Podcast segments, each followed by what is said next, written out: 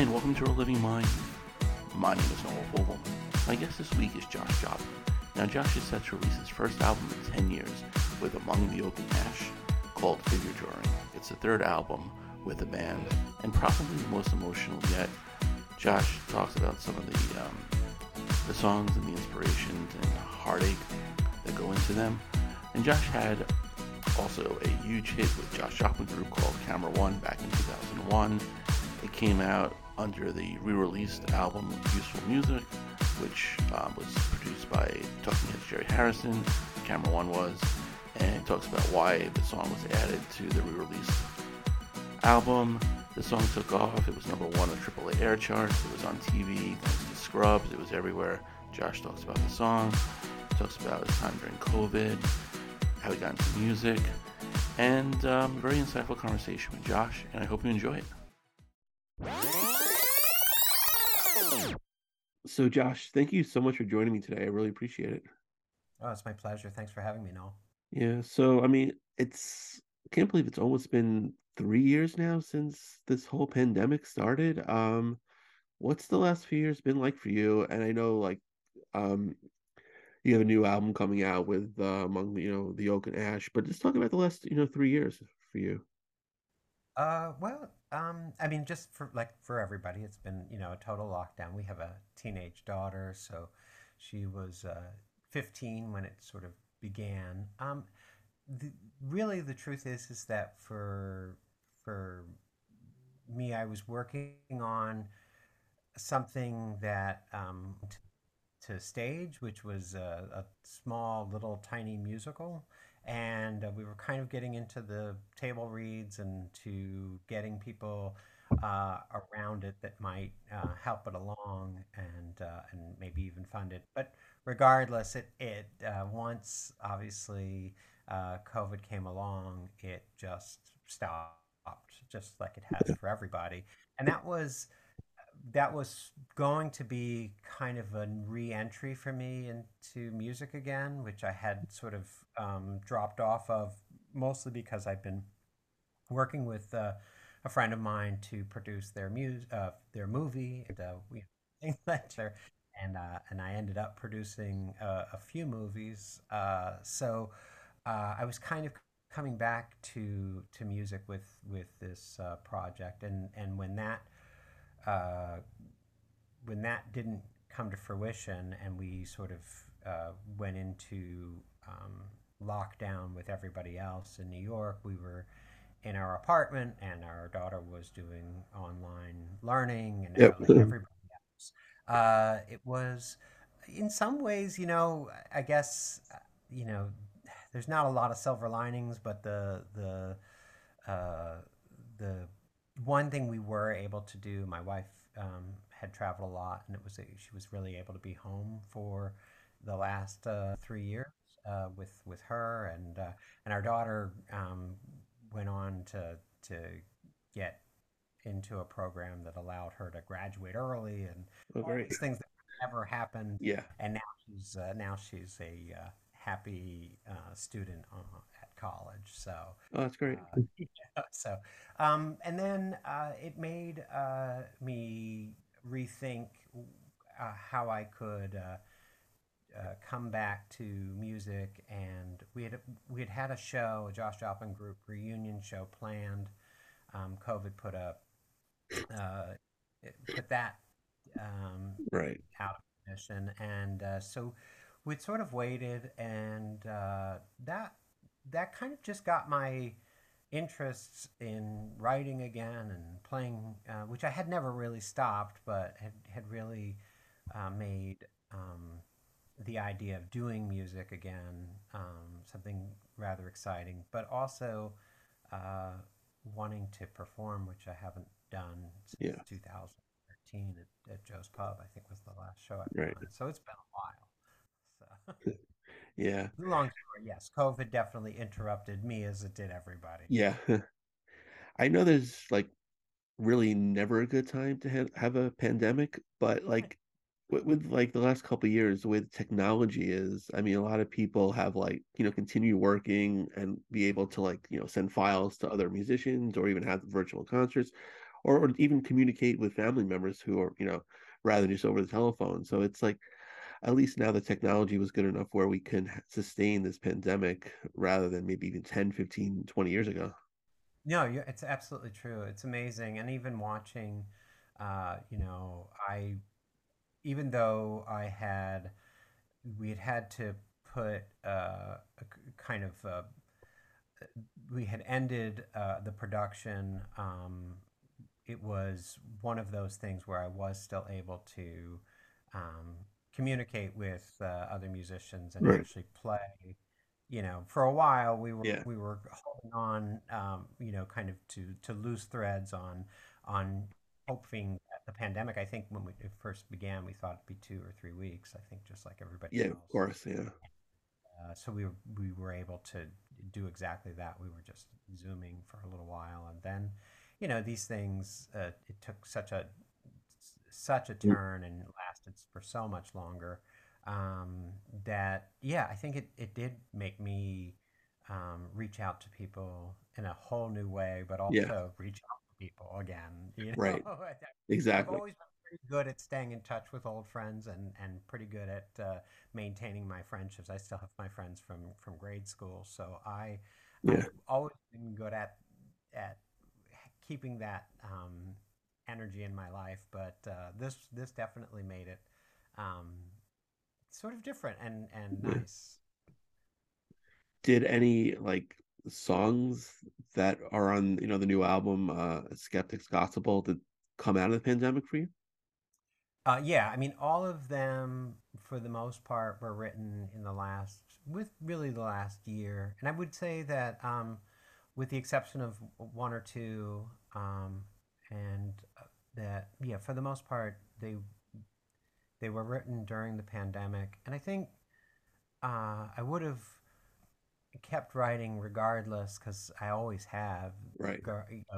even despite the fact that I don't really perform all that much. Mhm. Um, I'd always been writing. I think the the change really came when uh, when I started to think about uh, what I was writing for and and the songs that I was writing, and I just even though um, I had a record uh, in mind for Josh Joplin. I j- Yeah. just felt like these songs w- would be a lot more fun to play with the old gang and among the Oak and Ash. And, Right. and Josh Joplin group is is all the guys are so so busy that it's tough to get them Yeah. together. And we all live in different places. So Right. the Oak and Ash is all centrally located for the most part. Other than me, everybody is in Nashville. Okay. Yeah. Now, you know, the album, um, you know, thank you for sending me an advance copy. It is, I, I love it. And I think it's like you probably your most like powerful songs, like very emotional songs to date, I, I think. Um, do you, you feel that way as well? Uh, yeah, I think I think um uh, I do. I think that they they um I think they are. I, I don't know what else to say about Yeah. it. I just I think that they are. Yeah. Yeah. I mean, I was gonna mention a couple of them. Uh, I don't want to like because a lot of people haven't heard them yet, so or most people haven't heard them yet. But uh, the the first track, the opening number, just goes, you know, it really connects with me, and I just think, just what's the background behind that song?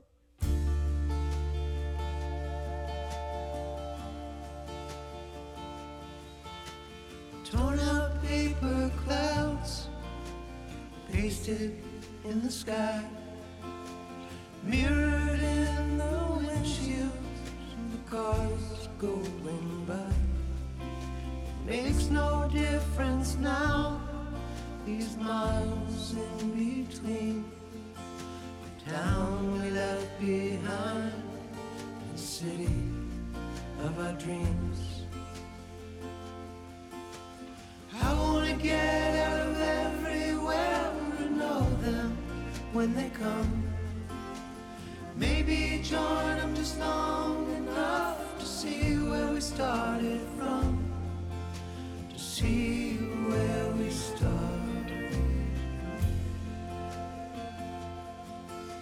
Sitting round a while, there's some coffee in my cup waiting on a refill, but Maybe I'm just a ghost in a world of make believe. And some strangers paid my bill, and now it's time to leave.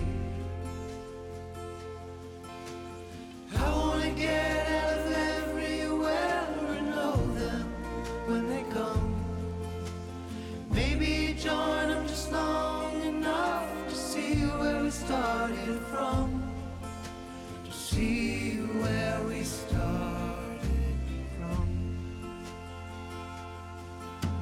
I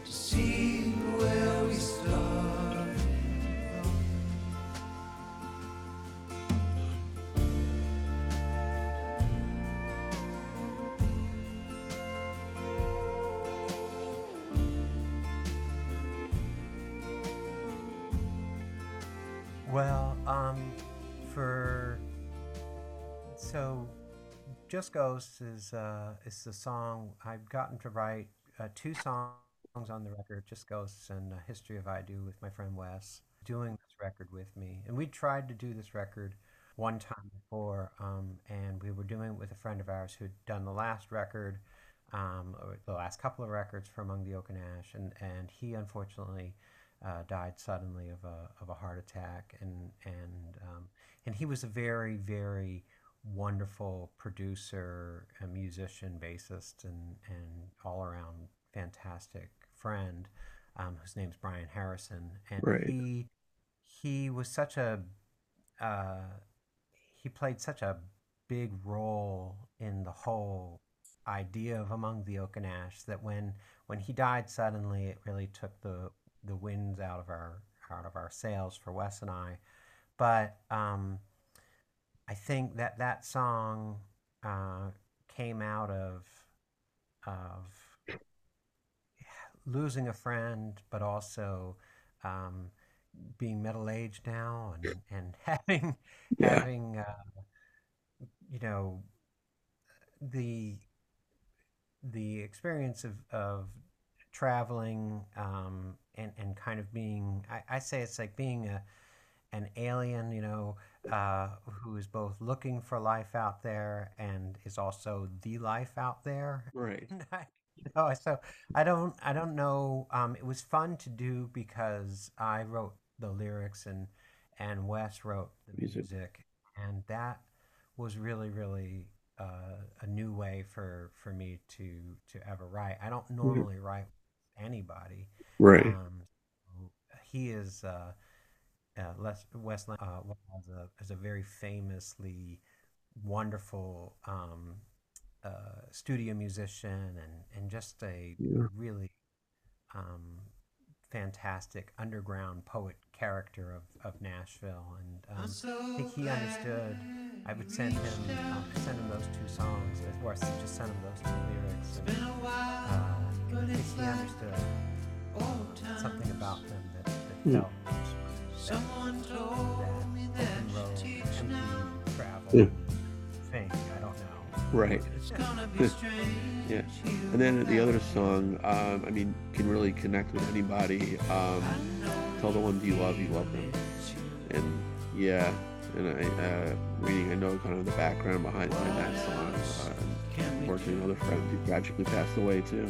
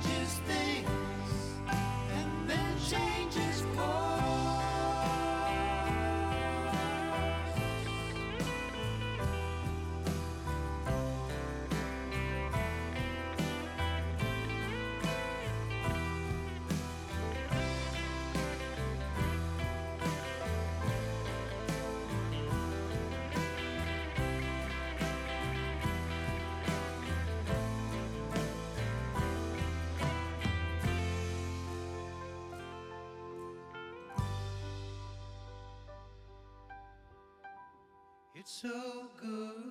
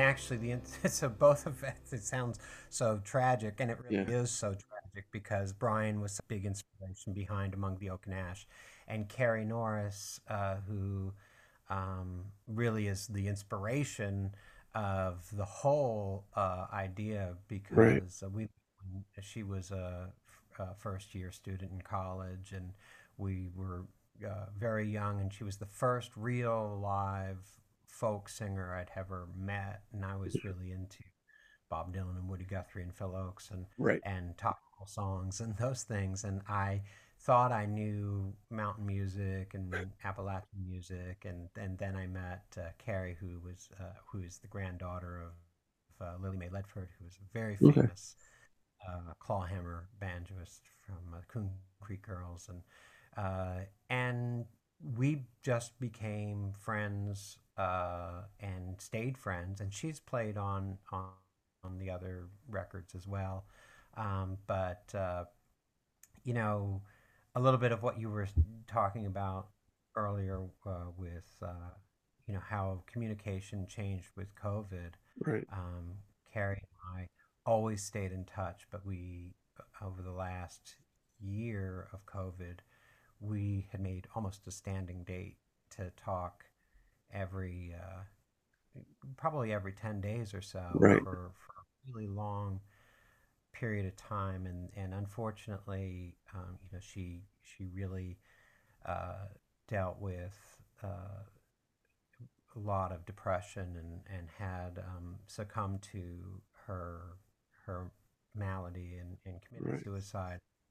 Uh, and so that was immensely hard. And I think, uh, and it still is because she's she's such a huge um, part of my life. But uh, having been able to have that communication um, and being able to tell her that I love her, um, and uh, was a reminder that there were other friends and Mm. family out there that I needed to to do that with as well, and and so that song certainly came out of that experience, uh, which was the last song I wrote for the record. Yeah.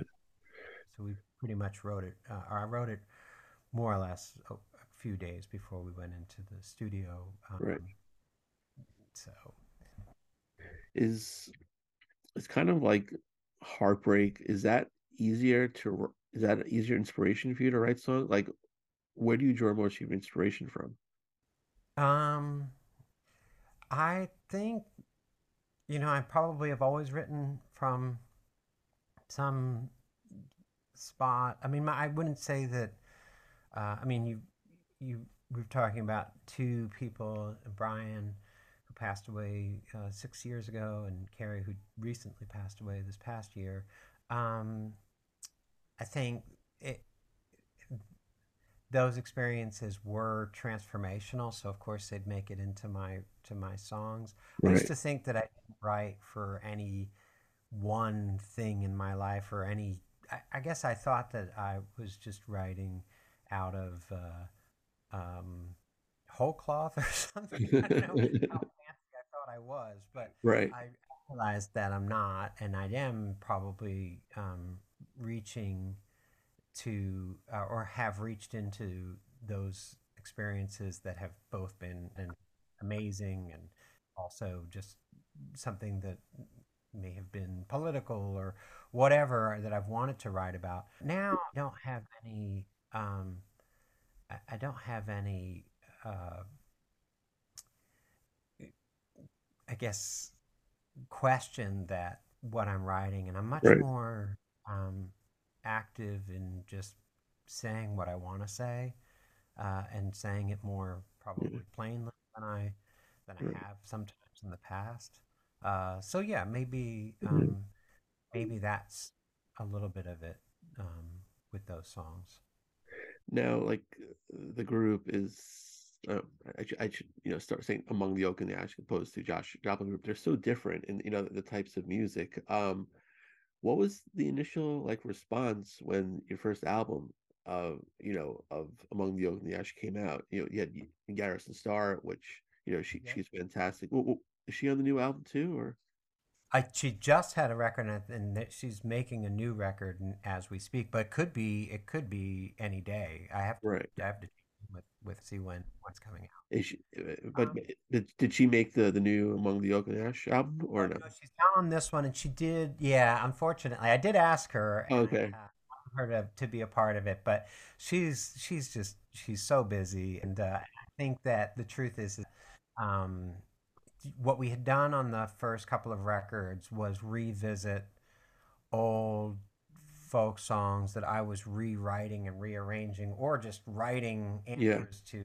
Uh, Devil Ship, which is the second record, is Right. all just um, different narratives to old folk songs that I'm writing um, from different uh, uh, points of view.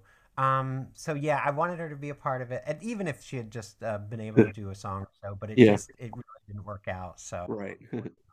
and the truth is, is that um, Wes and I did start a while ago uh, wanting to make uh, make a record together, and so that this is definitely the outcropping of that, which Right. is uh, it also is probably the um, the continuation of what Among the Oak and Ash really was meant to be at the very beginning, which was it was supposed to always have people coming in and out of Like a revolving door, right? Yeah.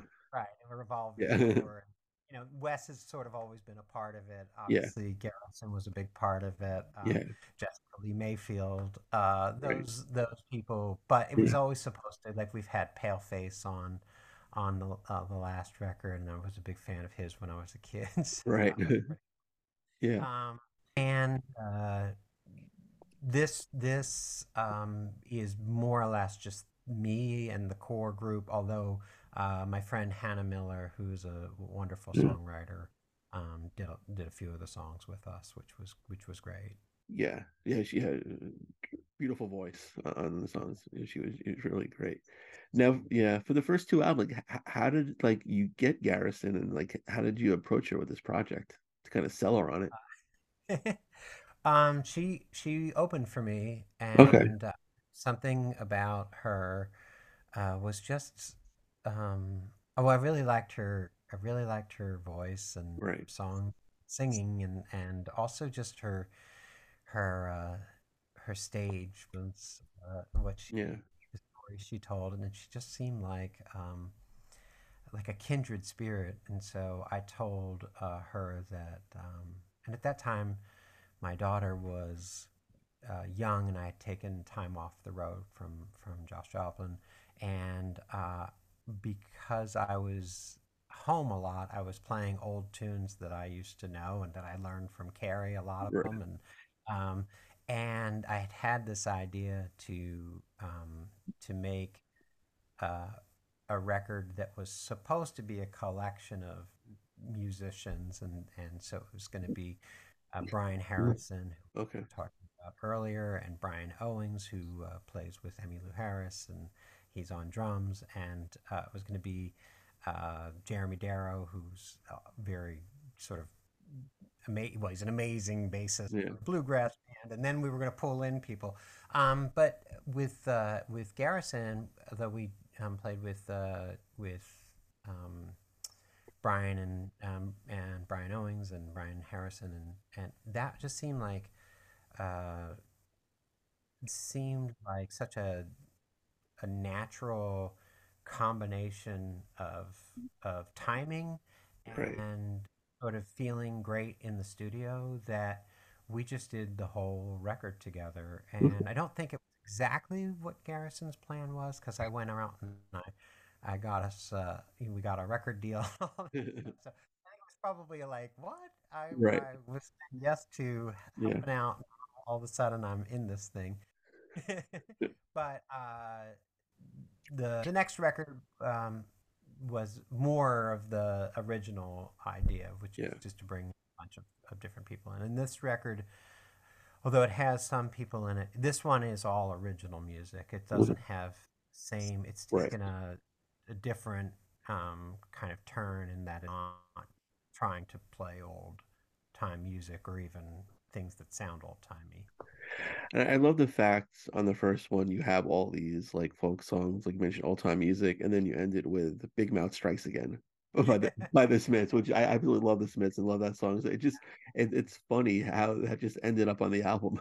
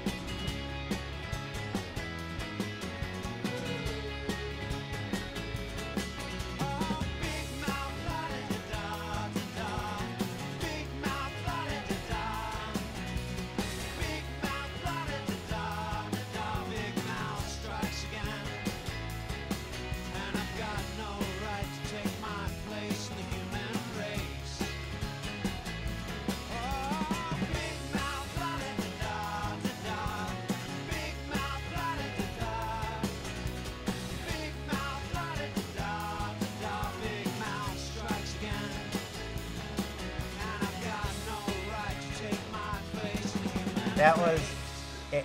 Um, so when uh, so we had made the record, and um, I think that really was an homage to my own childhood, having listened so intensely and and uh, being such a huge fan of uh, folk music and and really loving that and then kind of growing up as a teenager and starting to be introduced to the clash and the Right. smiths and all Yeah, same here. Yeah. I was more or less an homage to uh, Yeah. that kind of polarity in my own life. And the label was uh, was very enthusiastic. We do something um, that was a little different, and Right. I was glad. I was glad we were able to do it. It was fun. Yeah. Yeah. w- One of the highlights of doing this podcast is I was able to interview Andy Rourke in person. Oh, that's wonderful. Yeah. So that was, he actually came into my office. So we, we did the interview and that was like amazing. I'm like, I'm sitting is- six feet away from him. I'm like interviewing. I'm like, oh my God, I can't believe I'm doing this. But, you know, I I kept my composure and, you know, got through and it was great. But yeah, it's just, yeah, it's, it's, it's a great version. But, uh, yeah. Thank you. yeah. So besides like, you know, the influences you had, the folk ones, like who else like influenced your creativity for music and just, you know, like your songwriting? Like was there one particular songwriter besides the the folk heroes that you mentioned before? Um, you know, I think that there have been, you know, songwriters that have been uh, inspirations to me um, th- throughout uh, my life, but also especially as I, I think I kind of became more interested in in um, writing for you know the band, uh, you know Josh Joplin Yeah. group and things like that. Um, you know, I the music that I play isn't necessarily music I listen to, Okay. uh, but like I'm a huge Arthur uh, uh, Russell fan, and you know I Mhm. uh, I, I really like um, uh, a lot of sh- like shoegaze stuff. Okay. so really Slowdive, Right. and I Yeah. but I don't necessarily think that those things are probably coming very much out of my own writing, uh, Right. in my own writing, I Yeah. say.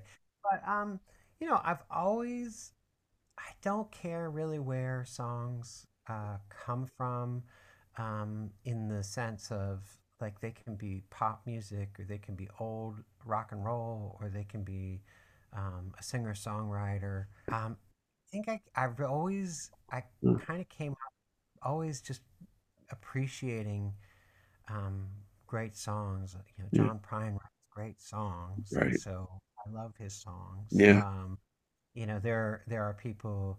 I, I'm you know I love Natalie Merchant songs. I, Yeah. I've loved uh, Ten Thousand Maniacs, and and uh, Mhm. I've always thought they they were great songs. Suzanne Vega, Yeah. um, you know, so I it's hard to make uh, you know a completely. I, I don't know what um, I'm plugged into necessarily because I like I said I, I what I l- listen to um, isn't necessarily Mm. what I can play, especially you know Right. Afro. I love Afro pop and I can't play it. Yeah. Right. Uh, but yeah, there, there's definitely songwriting. Songwriting uh, for all the way Mm. back into the Pan Alley days. I, I like it. Okay. You know, I Yeah. I love the whole um, the whole. I hate the word craft, but I love the whole thing of it. You know that someone kind of creates uh, a tune and and is able to put an idea together in you know 2 or Mhm. three minutes, maybe longer, shorter. It's, Yeah. great. When did you like realize like right not writing your very first song, but like writing a song and you realize that this could be something I'm gonna do for the rest of my life? Well, I know exactly when I knew it. Like I wanted to be an anthropologist up until I wanted to be a folk singer. Okay. A small uh, Quaker school outside of Washington D.C. called Sandy Springs Friends School, and it had a May Day. And for May Day, um, I was um, given a 45 minute set Okay. of uh, performing, and I, you know, of course, uh, had was out there in the middle of of the campus and playing mostly probably Bob Dylan and and you know Yeah. Phil Ochs songs is probably what I was playing mostly, and I don't even know at that moment if I wrote songs, and if I did, I probably only had Yeah. one or two. I probably did write songs at that Okay. then I got off, and you know, my two or three of the kids that were actually listening, you know, that was amazing. Like, Right. felt like the I had the world, you know. Yeah. So, uh, yeah, I I knew right right then that was that was it. I changed my mind about everything, and I wanted to be, um, I wanted to be a musician. And the response from your parents uh, about that? Were they- Um, I'm sure it was like they they were incredibly supportive of Okay. me because I I did drop out of school to you know so that's Right. uh, credit for supporting me the way that they did um, and uh, I think it would be as a parent now those choices that I was making Yeah. then are boy are they yeah I, it, the world has only gotten harder for those uh, of us Yeah. without a college degree I can't even Right. imagine those choices now However, um, they were supportive I think also too I was uh, I, I I think I just was I was a very focused um, young person and with a Yeah. lot of drive. I had no idea what I was driving to or driving Right. at. I was definitely somebody driven to Yeah. This was my vision and I was going to keep it up. You know, I I discovered you, I guess, in Josh Joplin group, something that's almost non-existent now. Uh, VH1. I guess it's still around, but in a different format. You know, I guess people don't realize that it stands for Video Hit Hits One, but you won't find the video anywhere near there. Uh, you know, obviously for you know Camera One, which was added onto a reissue of use, useful music, which I found kind of interesting. I didn't know that at, at first. So, how did um, why was the album reissued to include that song? And like, when did you like write that song?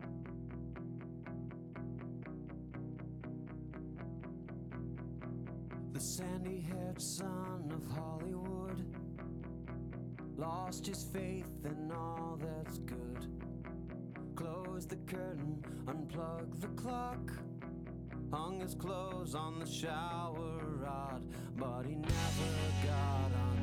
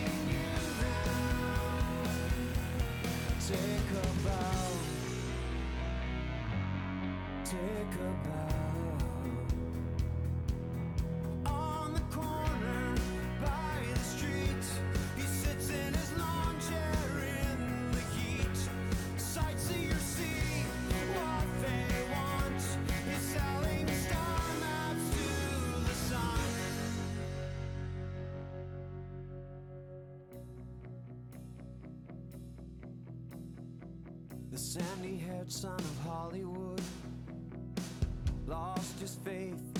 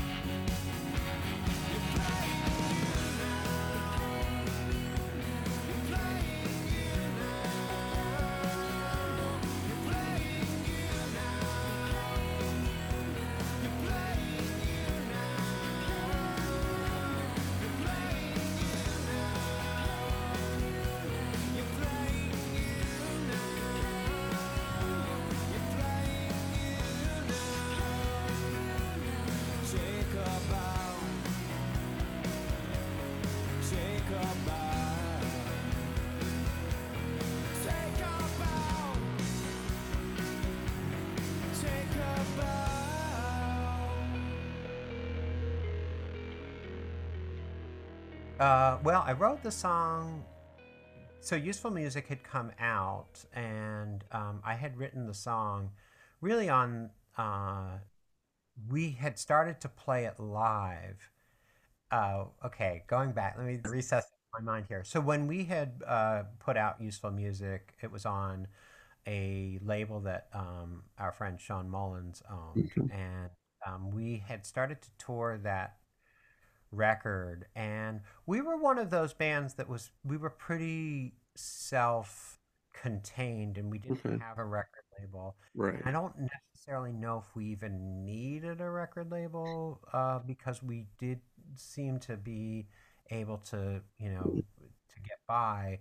Um, but when we did get signed, we were signed to Artemis, um, and they had seen the shows where we were starting as a band. You know, you start to get antsy. Yeah. Um, you start writing other songs, and at the very, um, at the very moment they signed us, they wanted to reissue that record for Okay. a much better release.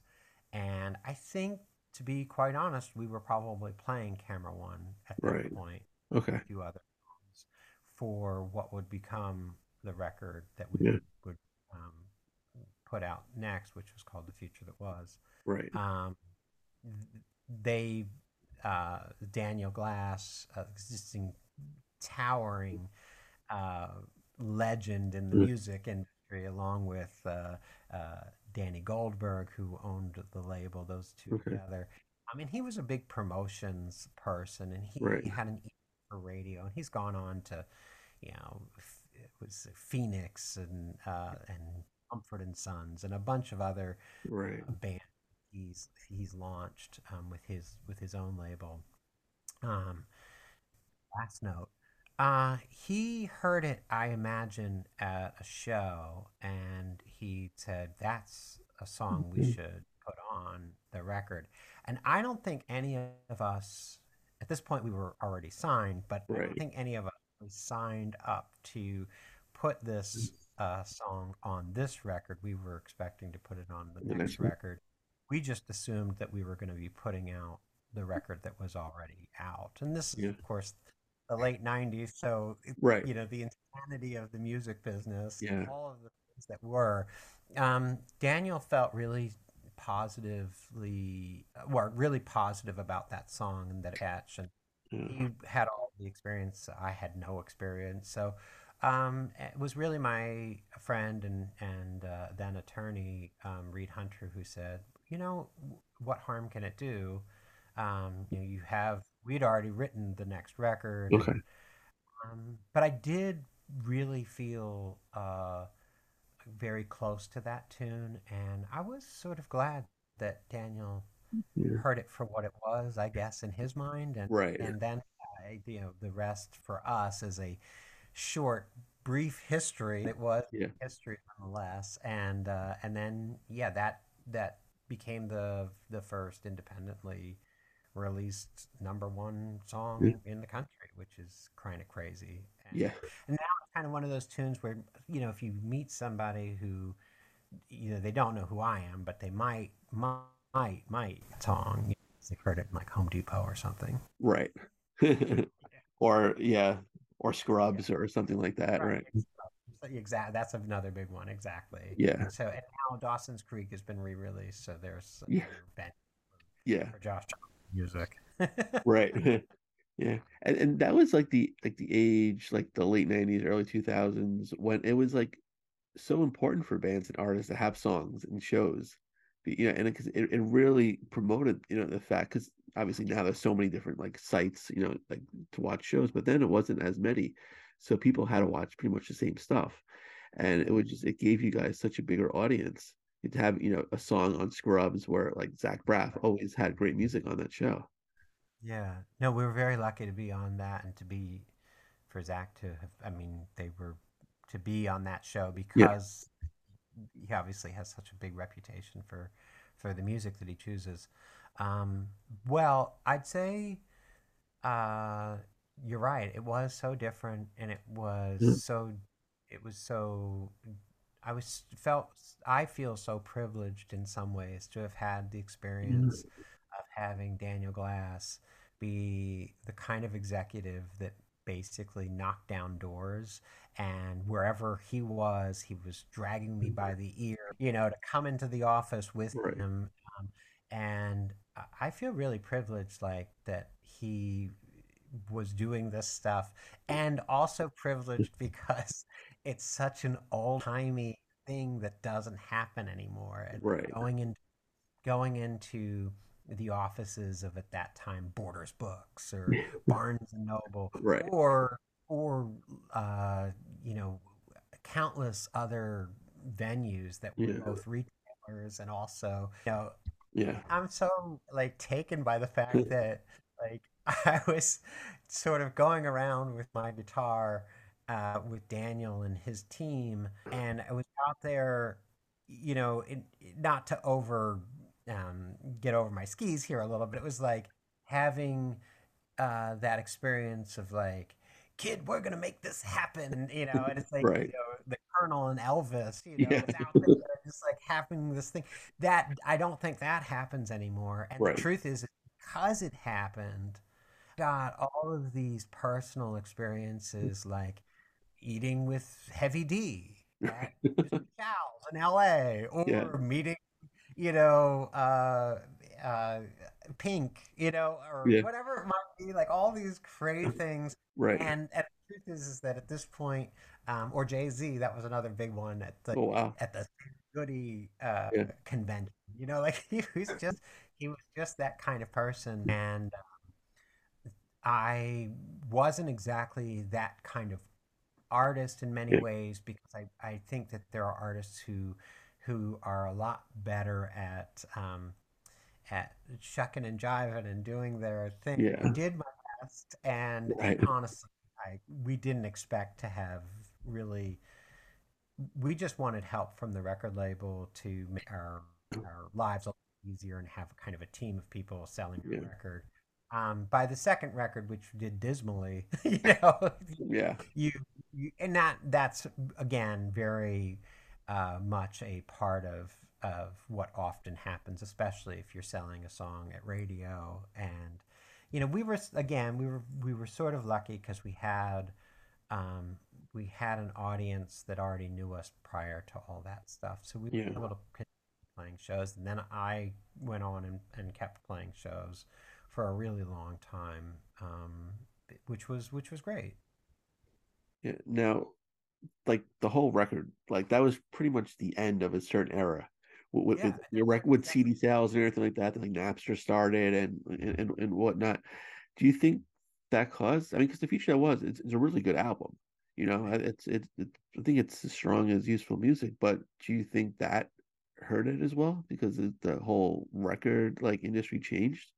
Mm, I think what I think maybe I don't really know to be honest. No, I think t- the truth is is that our our songs were, or, uh, you know, our band and my songs and, and they're all little they're a little off.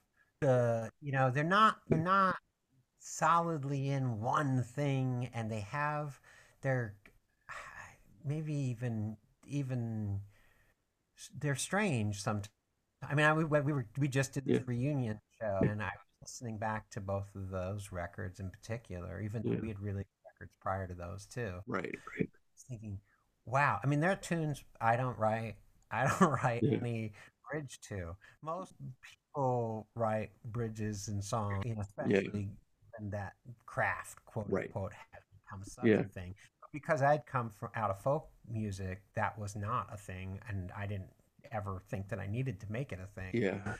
Yeah, I don't know what I do know that by the time uh, the future that was was coming out, I imagine, and I don't know to be really honest, I I don't know what was going on behind the scenes at Artemis. But even Artemis, which I am so grateful to be on that label because Right. again, it was Yeah. so quirky and so Yeah. funny because you know we were on a label with J Mascis and the Pretenders and the Baha Men, and yeah. you know what I mean? Like it was just such a Right. fantastically like awesome, Yeah. strange, wonderful place, and uh, there's I still have a well, I have a still a really dear friend that that um, came, you know, was was in promotions team with Daniel. Um, his name's Ray DePietro. He's an amazing photographer, and, and I think he still does the music business thing, even though Right. we don't actually ever really talk about that stuff anymore because Right. we just become friends and and uh, and enjoy um, talking about photography and art and all those things. Yeah. But anyhow, coming out of that experience, when we have reminisced, I love getting his perspective, even though I don't have my arms around what might have been happening at that time Right. in the record label. I imagine the record label, and I don't know how much longer it went on after that record, but I think it was probably due to the fact that it took a lot of money to, you know, make Yeah. hits in Right. and that like if that was the that was the mm. goal Yeah. then it's it's takes a lot of of sales and i think the truth is is that when the future that was didn't sell nearly as well as useful music it was just you know the accountants who were like this is not a good Right. idea to put more money into this Yeah. right. we were uh, we as a band the josh joplin group were very conscious uh, we can we came into that record saying you know what listen if this doesn't if this doesn't do well Yeah.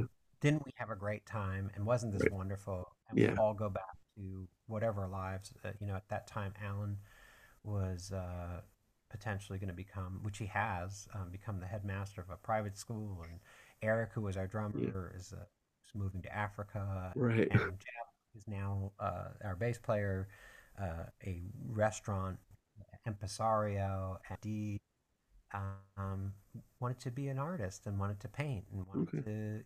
So Deeds is, did Yeah. that, and so everybody did that. Did they- Yeah. and we were able to go into it without having, uh, as you mentioned, the uh, VH1, without having the behind the music stuff where we all hated each, Each other. Right. and then the bands were united to follow. Yeah. Exactly. So yeah, I, would, I uh, but to be honest, no, I'm sorry for such long answers. That's quite all right. Yeah. I don't know Mhm. what happened, but Right. we just were rolling right along. And one of the things that did definitely was different was uh, Artemis supported a lot of our touring, which is what labels used to do, um, and they may still do to some degree. But uh, on that record, they kept pulling me off the road to do other stuff. Like Okay. so, uh, we would be on the road, and then they would fly me to wherever, and I would do something solo, and that Yeah. that was very different. I Right. that that also was very wearing too, because you know they'd go, it's some crazy scheduling stuff. Yeah. Like have a show one night in LA, but I'd be flying to Seattle and then Mhm. back for Right. the show, and Yeah. it was a little bizarre. But again, you know, we just were sort of like, oh, okay, guess this is what you do. Exactly. Right. Part of the business. Yeah. What was Uh-huh. like? Yeah. The late. I know you did a couple late night shows, Letterman, Conan. So I'm sure those. Those. I'm sure those are pretty fun. Oh my gosh, yeah. I mean, uh, I wouldn't. Conan, first of all, uh, is was my favorite experience of all those late night shows because uh, Deeds was having issues with uh, their amp and uh, it wasn't wasn't working. Right. It was uh, it was like conking out, and I don't even know if we, it was something that, that was rented or whatever. But Conan is a huge uh, guitar person, which I didn't even I didn't know at that time. Right. Uh, he was actually willing to run down to the, his office and go grab one of his amps. I mean, it's just Oh wow.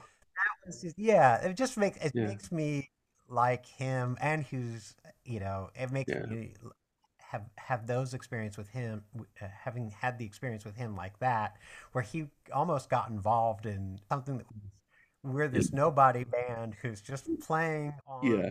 you know, the show for Right. to have gotten involved in such a way it was really really heartwarming but we it ended up that we were able to use the amp that we had and Okay. and he he was the most um like he he was the most approachable and so we had an experience um with uh the other uh hosts it was more like you just played your thing And that's and it. then Yeah. you and then they they might walk Right. to you you know and, and david letterman was very very nice but nothing like Conan. where Yeah. Exactly.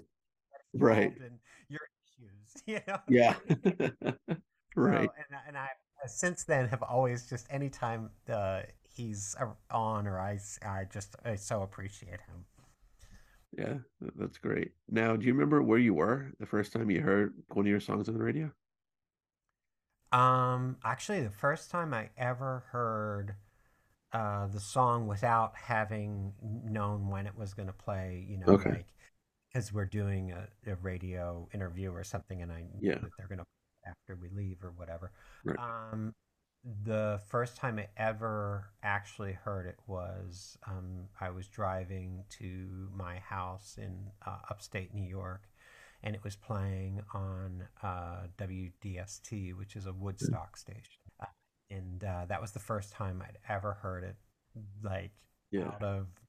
And then the second time uh, was as exciting because I was in a Ralph's in Los Angeles, and I Okay. was at it, it's like this Right. is amazing. Uh, Yeah. You know, so uh, you know, of course, uh, af- there was a while where you you could catch it, you know, and then it wasn't as quite as exciting. But Yeah. hearing it in LA because it just felt like I'm not even near where I live. I'm not even Right. near where the label is. This is Yeah. like across the That's cool. Right. And, uh, and so that was that was fun. What about like the most interesting place?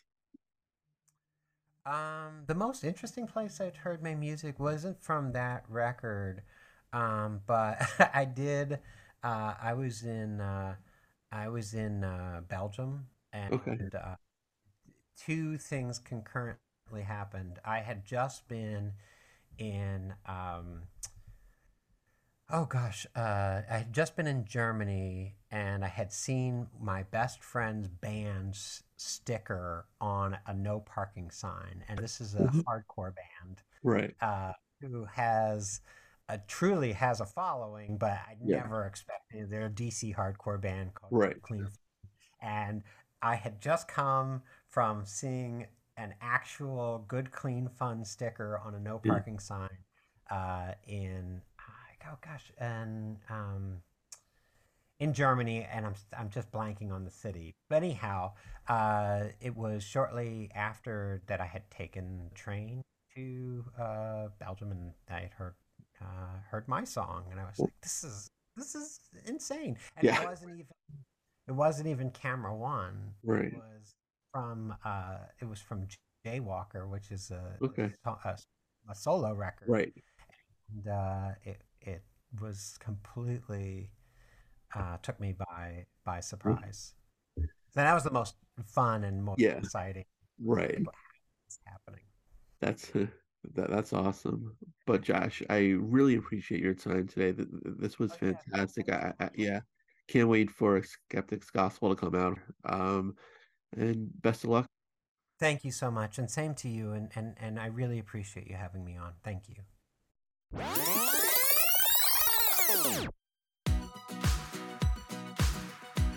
Special thanks to Josh for joining me today. Figure Drawing comes out in May. If you want to follow Josh, joshjoplin.net. He's also on Facebook. If you have a guest suggestion, you can hit me up on Twitter at the first 19 or like the page Living My Youth on Facebook. You can go to iTunes, check out all the past episodes we've had. While you're there, please rate and review the show. Don't have iTunes? Not a problem. Show's on SoundCloud, Spotify, Podbean, Amazon Music, basically wherever you can find a podcast. New episode comes in every week. And before we go, we're going to play the first single off of the album. It's called Figure Drawing. Take care. Where is the line between fact and fiction? The one we crossed when it was over. Some take the books and some take the high road. Me, I just took what I could carry.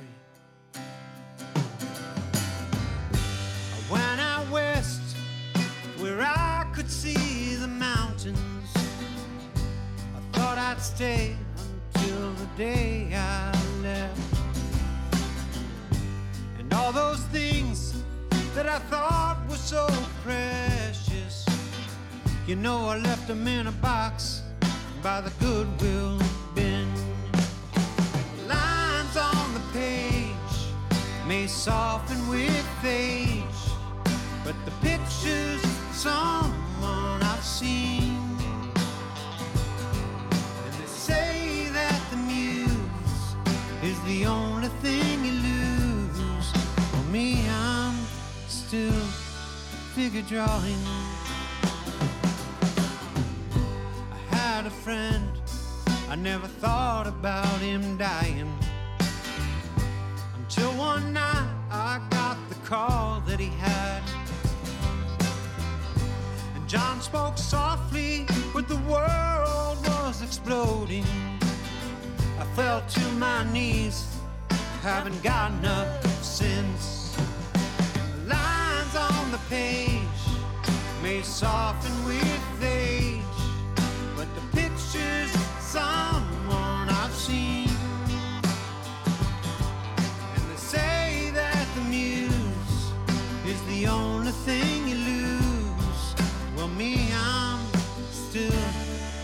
figure drawing.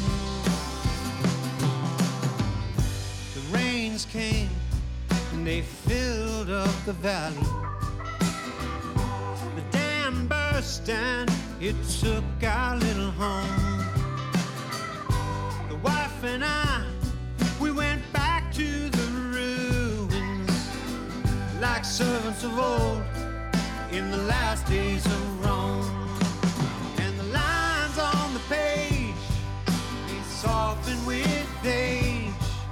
But the picture's someone I've seen. And they say that the muse is the only thing you lose. Well, me, I'm still figure drawing.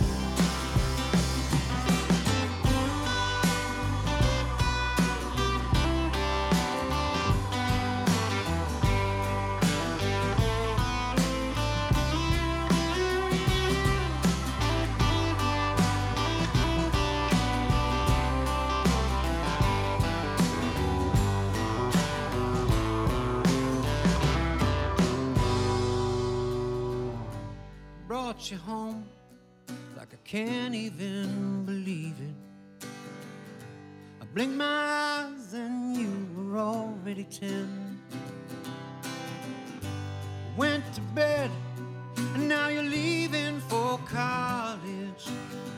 What a wonder it is, just how lucky I've been.